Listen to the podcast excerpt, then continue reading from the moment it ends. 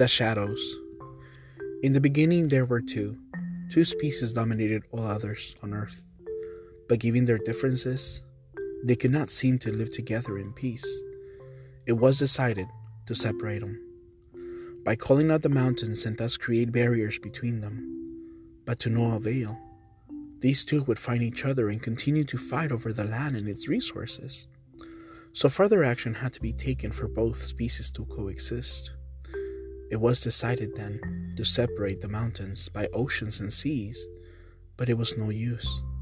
It seemed they were forever opposed to each other, like two sides of a magnet. One planet, two opposite poles, two species that repel one another and could not live together.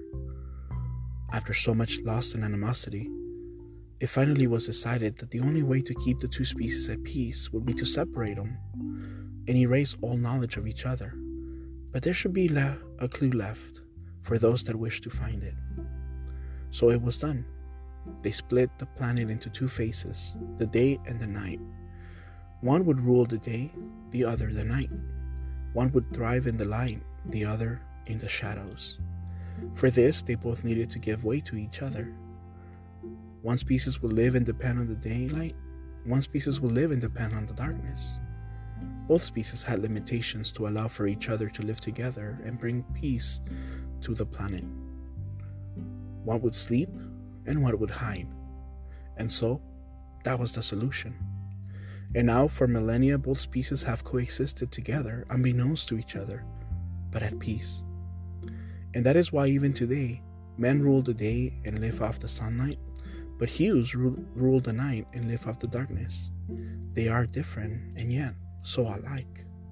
Because just like some men do not respect the boundaries set upon them and do not sleep through the night, hues as well come out during the day, but have to hide from the daylight, for they cannot live outside of darkness, and so must hide in the shades and shadows, hiding, protecting themselves from the danger in the sky. You probably have seen them, hiding under a tree or behind a house or under a table, or anything that casts a little shade or darkness for them to hide but you will never see them at noon when the sun is high in the sky, for there's nowhere to hide. You can still see them even now, running behind you, even in the day, hiding right there. Just look back. But don't be scared.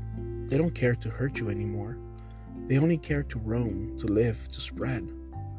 That is why you will see them mimicking you, imitating your every move and action, so you never notice them.